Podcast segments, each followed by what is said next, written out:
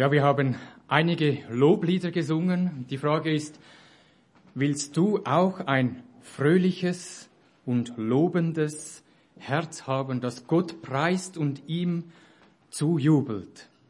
Und ich bin mir ganz sicher, dass du als Kind Gottes genau das willst. Und heute werden wir zusammen einen Psalm anschauen, der wird dir helfen, dein Vertrauen ganz auf Gott zu setzen und das wiederum ist der Schlüssel zu einem dankbaren und lobenden, fröhlichen Herzen.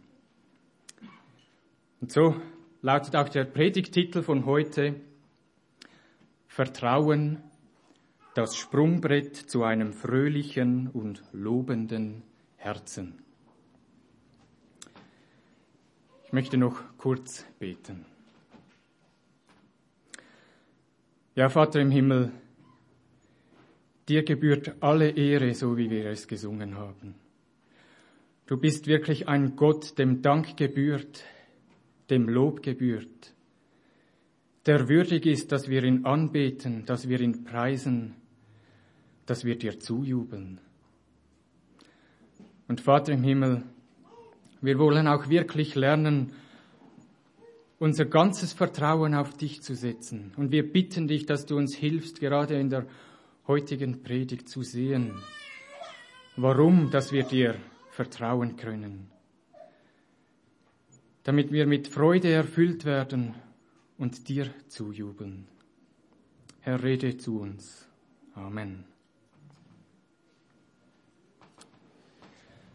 Du musst verstehen, dass Dankbarkeit und Lob direkt davon abhängt, ob du Gott vertraust.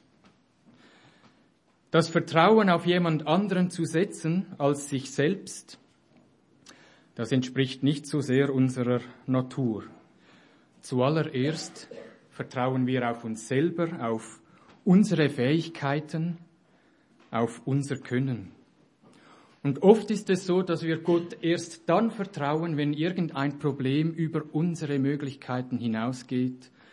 Und dann wenden wir uns zu Gott, weil wir denken, ja, wenn ich es nicht kann, dann kann er es vielleicht. Erst wenn wir dazu gezwungen sind, richten wir uns oft an Gott.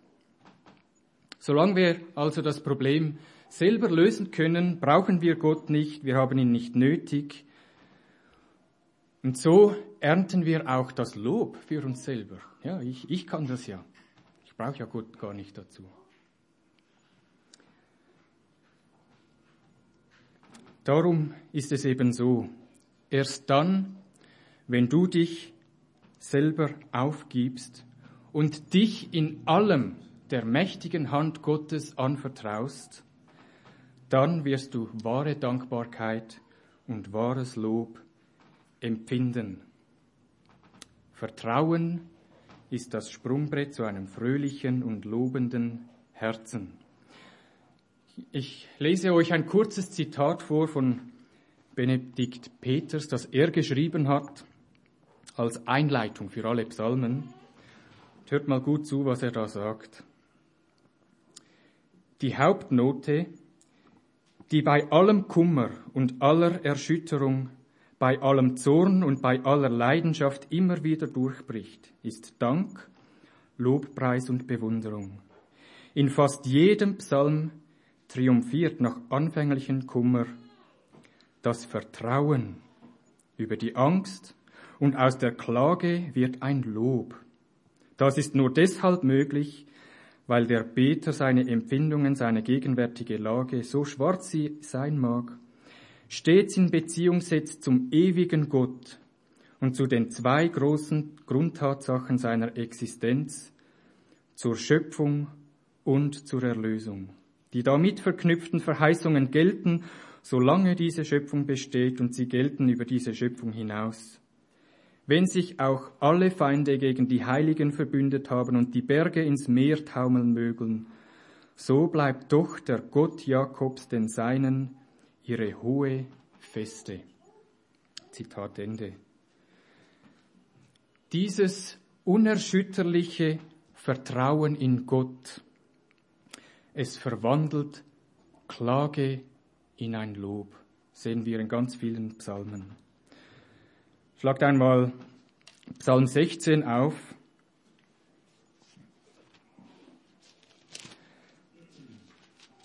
Psalm 16, Vers 6, da lesen wir Folgendes.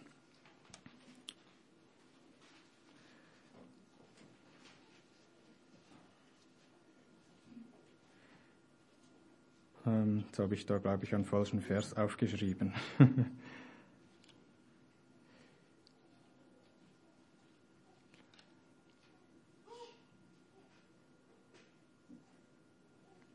Ja, Entschuldigung, da habe ich irgendwie einen falschen Vers aufgeschrieben. Ich lese ihn vor. Er steht nicht im Psalm 16, Vers 6. muss das nochmals nachschauen.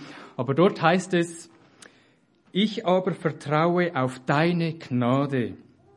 Mein Herz soll frohlocken in deinem Heil. Ich will dem Herrn singen, weil er mir wohlgetan hat. Oder im Psalm 28, Verse 6 und 7.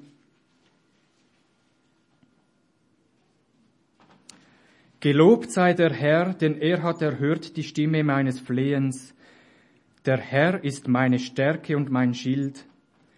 Auf ihn hat mein Herz vertraut und mir wurde geholfen. Darum frohlockt mein Herz. Und ich will ihm danken mit meinem Lied.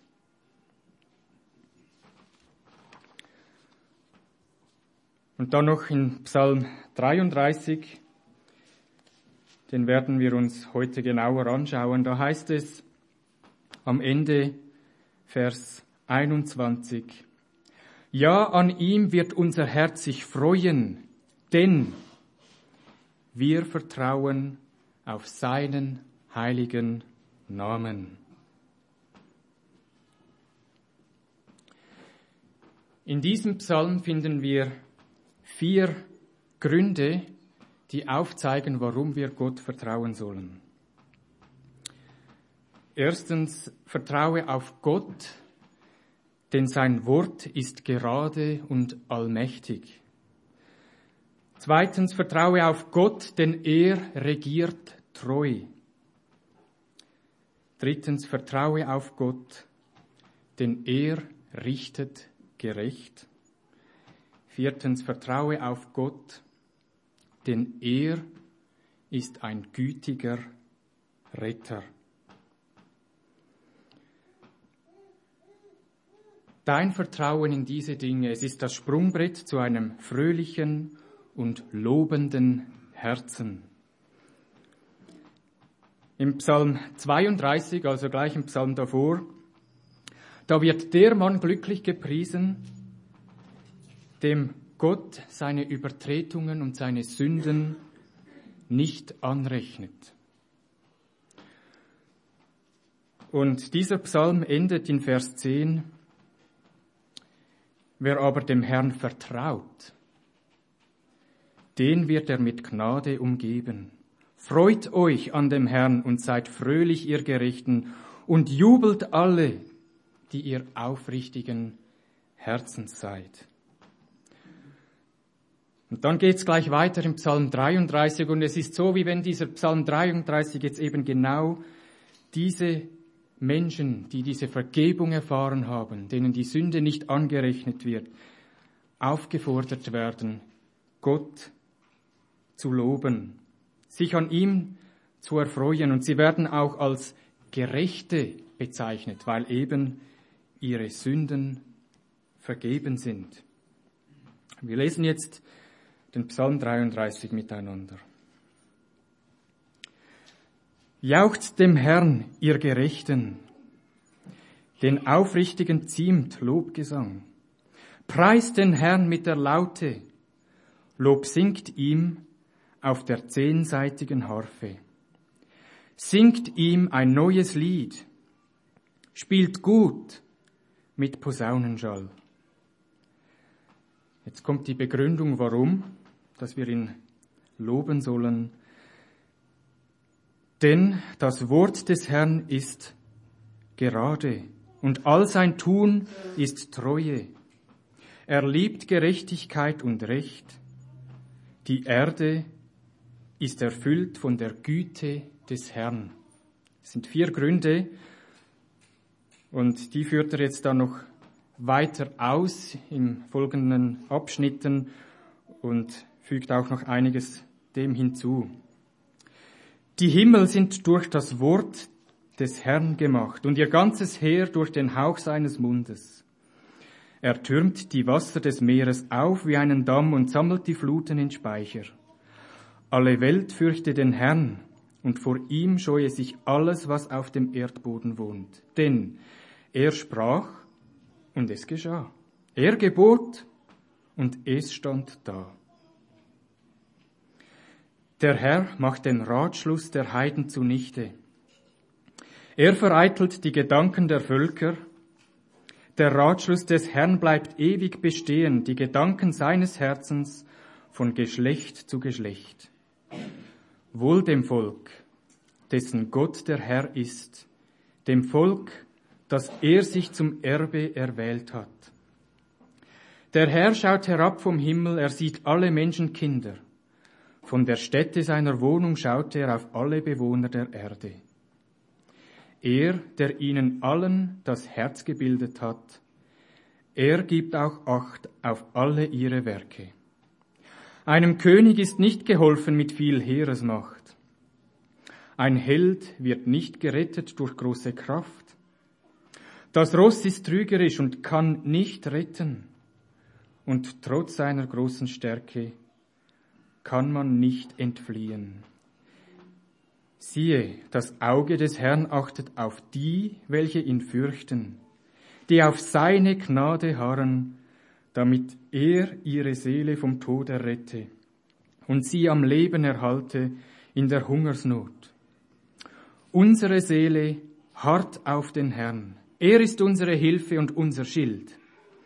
Ja, an ihm wird unser Herz sich freuen, denn wir vertrauen auf seinen heiligen Namen. Deine Gnade, o oh Herr, sei über uns, wie wir es von dir erhoffen.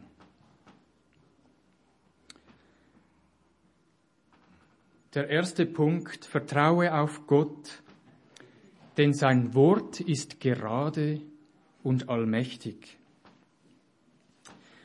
Im Vers 4 lesen wir das, denn das Wort des Herrn ist gerade, oder es wird auch mit wahrhaftig übersetzt. Wir sollen Gott loben, weil sein Wort gerade ist. Man kann auch sagen, aufrichtig.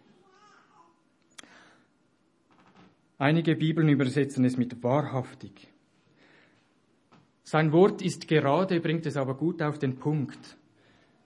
Gott macht keine krummen Dinge. Es ist nicht so, dass er das eine sagt und irgendwas anderes tut. Vielmehr ist es so, er sagt, was er tut, und dann tut er auch genau das, was er gesagt hat. Sein Wort ist aufrichtig. Es ist gerade. So kann man ja auch den Charakter einer Person bezeichnen. Man sagt dann, dieser Typ ist sehr geradlinig. Und man meint damit, er überlegt sich gut, was er sagt, und dann tut er genau das, was er gesagt hat. Er ist sehr geradlinig. Die Wortbedeutung von geradlinig ist aufrichtig, lauter, vertrauenswürdig, ehrlich, wahrhaftig. Und so ist das Wort Gottes, wie wir es lesen im Vers 4. Es ist gerade, es ist ehrlich, es ist aufrichtig.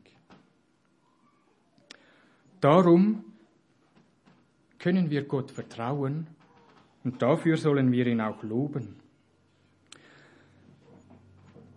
Und dann kommt dieser Abschnitt in den Versen 6 bis 9, die uns noch weitere Attribute des Wortes Gottes aufzeigen. Das Wort des Herrn ist gerade, Vers 6, die Himmel sind durch das Wort des Herrn gemacht. Das Wort Gottes, es ist nicht nur gerade, sondern wie, in, wie er in den Versen 6 bis 9 aufzeigt, es ist auch sehr kraftvoll, es ist sehr mächtig, ja, es ist sogar allmächtig.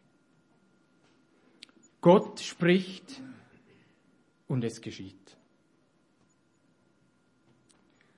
Durch sein Wort hat er die ganze Welt erschaffen. Nicht nur die ganze Welt, sondern das ganze Universum, alle Planeten, alle Sterne, alle Galaxien. Aber wenn es davon spricht, dass er das ganze Heer durch den Hauch seines Mundes gegründet hat, es ist auch eine Referenz auf die unsichtbare Welt, die Engel,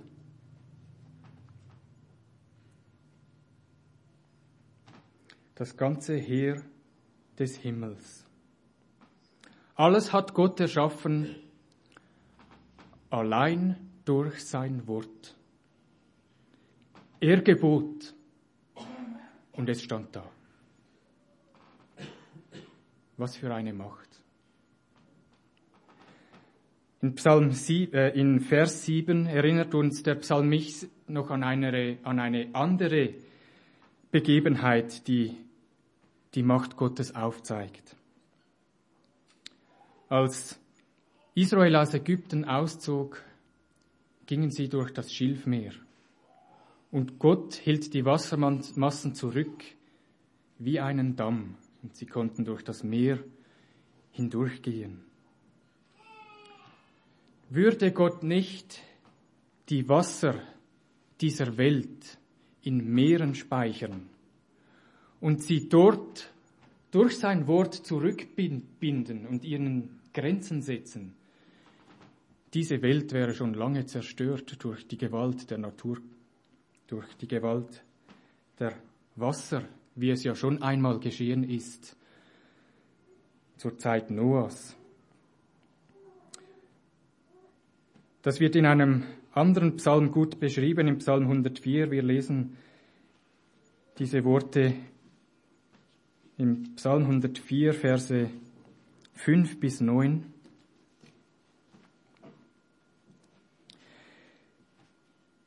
Er hat die Erde auf ihren Grundfesten gegründet, dass sie nicht wankt für immer und ewig. Mit der Flut decktest du sie wie mit einem Kleid. Die Wasser standen über den Bergen, aber vor deinem Schelten, vor deinem Wort flohen sie.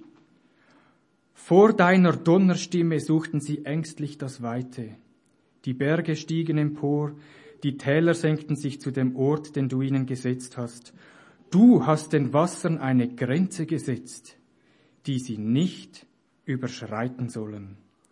Sie dürfen die Erde nicht wiederum bedecken. Gott befiehlt durch sein Wort dem Wasser, wo seine Grenzen sind. Das Wort Gottes ist so mächtig, allmächtig, dass wir allen Grund dafür haben, Gott zu fürchten. Im Vers 8 heißt es, alle Welt fürchte den Herrn und vor ihm scheue sich alles, was auf dem Erdboden geschieht, weil sein Wort so allmächtig ist. Er spricht und es steht da.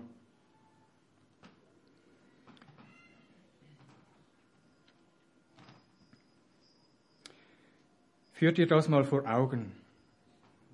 Wir haben einen Gott, der so allmächtig ist in seinem Wort, dass er gebieten kann, was immer er will und es geschieht. Und stell dir jetzt noch diesen mächtigen Gott vor,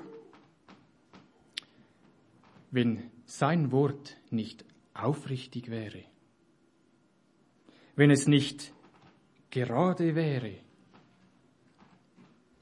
wenn er allmächtig krumme Dinge sprechen würde. Wie schrecklich wäre das?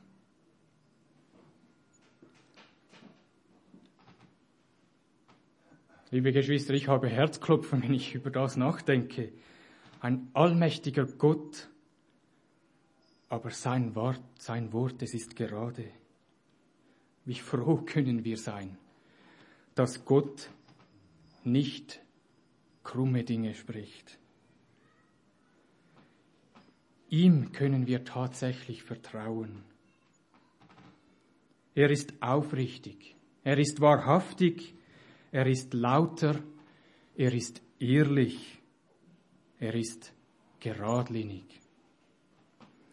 Und wer dieses Vertrauen auf Gott hat und um all die Dinge weiß, die er sonst auch noch gesprochen hat, ganz besonders in Bezug auf die Gerechten, all die wundervollen und herrlichen Dinge, die er versprochen hat. Wer um diese Dinge weiß und sein Vertrauen auf diesen allmächtigen Gott setzt, der hat allen Grund, sich zu freuen und Gott zu loben, fröhlich zu sein im Herrn. Was gibt es Besseres, als dem Gott zu vertrauen, dessen Wort allmächtig ist und dessen Worte gerade sind, wahrhaftig? Vertraue diesem Gott. Es ist das Sprungbrett für ein dankbares und lobendes Herz. Das Sprungbrett für deine Anbetung. Den zweiten Grund, den, warum wir Gott vertrauen können, lautet folgendermaßen. Vertraue Gott, denn er herrscht oder er regiert treu. Den zweiten Grund im Vers 4 lesen wir, all sein Tun ist Treue. Ist ein weiterer Grund, warum wir jubeln sollen. In den Versen 10 bis 12 lesen wir dann vom Ratschluss Gottes. Die Völker haben Gedanken, die nicht dem Ratschluss Gottes entsprechen, und sie setzen alles daran, ihre eigenen Gedanken, ihre eigenen Ratschlüsse durchzusetzen, und sie meinen tatsächlich auch, dass sie die Herrscher sind und die Welt regieren. Der Mensch glaubt nicht an Gott, sondern meint, er regiert diese Welt durch sein Tun.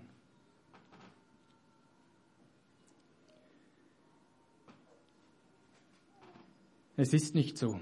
Vielmehr macht Gott ihre Ratschlüsse zunichte, weil er treu ist und er an seinen eigenen Ratschlüssen festhält und an seinen eigenen Gedanken und nichts und niemand kann ihn davon aufhalten, das zu tun, was sein Ratschluss ist.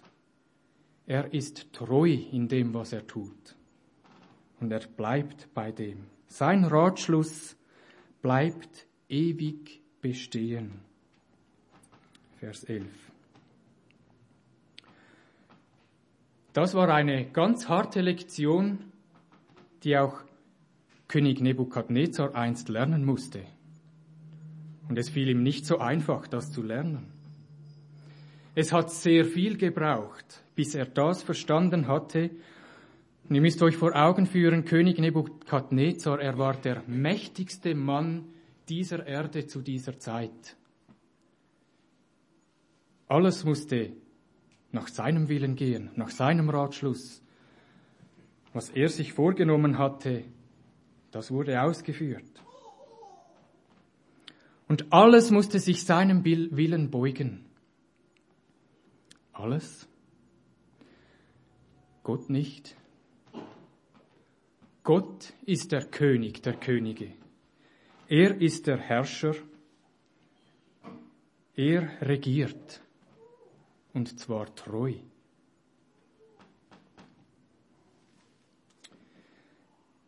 In einem Traum offenbarte Gott dem König Nebukadnezar, dass er ihm das Königreich für eine bestimmte Zeit entreißen wird, bis er erkennt, dass Gott die Macht hat über alles, bis er erkennt, dass Gott Herrscher ist und dass er alles regiert. Wir wollen das kurz nachlesen im Buch Daniel Kapitel 4.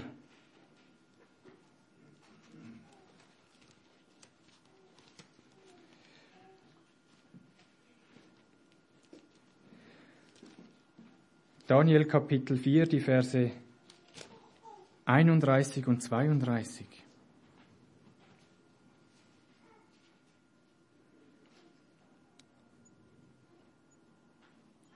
Aber nach Verlauf der Zeit hob ich, Nebukadnezar, meine Augen zum Himmel empor, und mein Verstand kehrte zu mir zurück.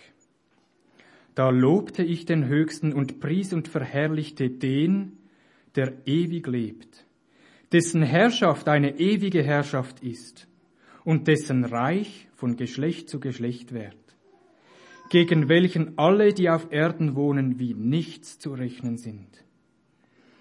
Er verfährt mit dem Heer des Himmels und mit denen, die auf Erden wohnen, wie er will. Und es gibt niemand, der seiner Hand wehren oder zu ihm sagen dürfte, was machst du? Gott regiert. Gott regiert und niemand kann ihm wehren oder ihn in Frage stellen. Und stell dir vor, wir hätten Gott als einen solchen Herrscher, der tut, was er will, und er wäre nicht treu in seinem Tun, sondern er ändert ständig seine Gedanken. Wie schrecklich wäre das? Zum Beispiel seinen Ratschluss, die Gerechten zu retten. Ach, das war mal eine Idee früher. Jetzt habe ich mir was anderes vorgenommen. Oder was, wenn jemand Gott daran hindern könnte, seinen Ratschluss auszuführen? Es ist nicht so können sehr dankbar sein. Gott ist der Herrscher über alles und er ist treu. Und wisst ihr, was das Allerbeste daran ist? Das Allerbeste daran ist Vers 12. Wohl dem Volk, dessen Gott der Herr ist, dem Volk, das er sich zum Erbe erwählt hat. Gott hat einen Ratschluss gefasst, sich ein Volk zum Erbe zu erwählen. Es ist ein Volk, dessen Gott der Herr ist. Alle, die glauben, alle, die Gott fürchten, egal ob es zur Zeit des Alten Testamentes ist oder ob es zur heutigen Zeit ist, zur Zeit der Gemeinde, alle, die Gott zum Herr haben, gehören zu diesem Volk, so wie es heißt, wohl dem Volk, dessen Gott der Herr ist. Die alle gehören zu diesem Volk, das sich Gott zum Erbe erwählt hat. Das ist sein Ratschluss. Benedikt Peter sagt in seinem Kommentar zu diesem Psalm zu diesem Vers, das Glück dieser Glückseligen liegt darin, dass sie den Herrn als ihren Gott kennen. Sie sind darum glücklich, weil der Rat des Herrn für sie Leben und Herrlichkeit ist und weil dieser Rat ewig besteht. Gott ist treu. Eigentlich müssten wir hier eine ganze Weile in diesen Versen verharren, um zu erkennen, wie, wie sich Christus die Gemeinde zum Erbe erkauft hat. Wie es Gottes Ratschluss war, dass sein Sohn für die Sünden sterben musste. Leider fehlt uns die Zeit dazu, das alles noch auszuführen. Wir müssen uns ein bisschen beschränken mit der Zeit, der wir haben, aber Folgendes wisse. Vertraue auf diesen Gott, denn er herrscht treu. Glückselig, wenn du zu seinem Volk gehörst. Wer kann da anders als diesem Gott Lob singen und ein fröhliches Herz haben? Und möchte Daniel bitten, dass wir ein Lied singen miteinander. Ich glaube, es ist ein guter Zeitpunkt. Bitte euch, steht auf, wir singen ein Lied miteinander. Es heißt, du großer Gott. Und in einer Strophe von diesem Lied heißt es, wenn mir der Herr in seinem Wort begegnet, wenn ich die großen Gnadentaten sehe, wie er das Volk des Eigentums gesegnet, wie er es geliebt, begnadigt, je und je. Dann jauchzt mein Herz dir großer Herrscher zu. Wie groß bist du? Wie groß bist du? Welches Lied zur Ehre Gottes. Wir vertrauen auf Gott, weil sein Wort gerade und allmächtig ist, weil er ein treuer Herrscher ist und der nächste Punkt, weil er ein gerechter Richter ist. Im Vers 5 heißt es, er liebt gerecht und recht. Und in den Versen 13 bis 15 sehen wir, dass Gott vom Himmel herab auf uns Menschenkinder schaut und alle unsere Werke beurteilt.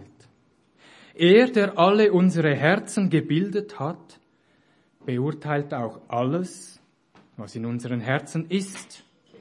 Jeder Gedanke, jede Tat sieht er und wird von ihm beurteilt, weil er Gerechtigkeit liebt. Und wer nicht Gerechtigkeit übt, der hat ein ganz großes Problem mit Gott. Weil es heißt in diesem Vers auch, dass er Recht liebt. Denn er liebt auch das Recht und das bedeutet, dass er jede Ungerechtigkeit richtet. Jede Ungerechtigkeit muss zur Rechenschaft gezogen werden. Wir selber haben ja einen sehr ausgeprägten Gerechtigkeitssinn, aber leider ist er sehr von der Sünde korrumpiert worden.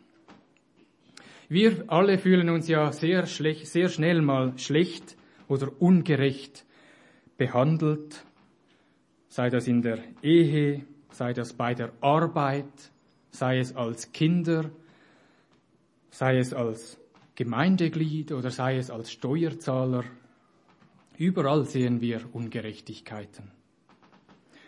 Und wenn Missstände da sind, ganz besonders zu unseren Ungunsten, dann fordern wir Recht und Gerechtigkeit und dieser Missstand muss behoben werden. Das fordern wir. Und weißt du was? Das werden wir auch bekommen. Weil da ist Gott, der alles beurteilt. Er beurteilt alles und jeden und er fordert Gerechtigkeit und Recht. Er liebt Gerechtigkeit und Recht. Und jede Ungerechtigkeit, egal von wem sie begangen wurde, bei Gott gibt es kein Ansehen der Person. Jede Ungerechtigkeit wird Gott bestrafen und das Recht anwenden. Gut, denken wir, endlich setzt sich Gerechtigkeit durch. Ja, darauf kannst du dich voll und ganz verlassen, dass das geschehen wird. Du kannst darauf vertrauen, dass Gott gerecht richten wird und auch gerecht richtet. Stell dir mal vor, dass Gott Richter aller Menschen ist, aber er ist nicht gerecht. Wie schrecklich wäre das? Jemand, der über alles richtet, aber er selbst ist ungerecht. Wie froh können wir sein, dass es, dass Gott nicht so ist. Er liebt gerecht und recht und er richtet in Gerechtigkeit. Wenn ich aber hier jetzt die Predigt beenden müsste, dann wäre das wahrlich keine gute Nachricht für uns. Denn wer von uns kann sagen, dass er gerecht ist, dass er nie eine Ungerechtigkeit getan hat? Alle kommen vor den Richterstuhl Gottes. Und weil Gott gerecht ist, wird er auch jede Ungerechtigkeit zur Rechenschaft ziehen. Und das bedeutet, wir stehen alle unter dem Todesurteil. Wer nicht gerecht ist, der verdient den Tod. Das bringt uns zu unserem letzten Punkt dieser Predigt. Vertraue auf Gott, denn er ist ein gütiger Retter. Vertraue auf Gott, denn er ist ein gütiger Retter. Weiters lesen wir im Vers 5, die Erde ist erfüllt von der Güte des Herrn. In den Versen 16 bis 19 lesen wir oder zeigt uns der Psalmist, Psalmist auf, dass niemand dem Gericht Gottes entfliehen kann, wie es heißt im Vers 17. Niemand kann entfliehen.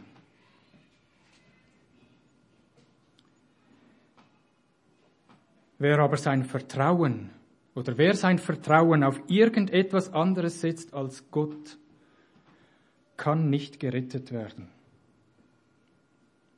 Dem König ist nicht geholfen mit großer Heeresmacht. Auch ein Held kann sich nicht retten durch seine große Kraft. Niemand kann gerettet werden, außer durch Gott. Der Tod ist ihm gewiss. Gott allein rettet vom Tod, so wie es auch heißt im Vers 19, damit er ihre Seele vom Tod errette. Gott ist es, der rettet. Und er tut das auch, weil er eben ein gütiger Gott ist. Die ganze Erde ist erfüllt von seiner Güte.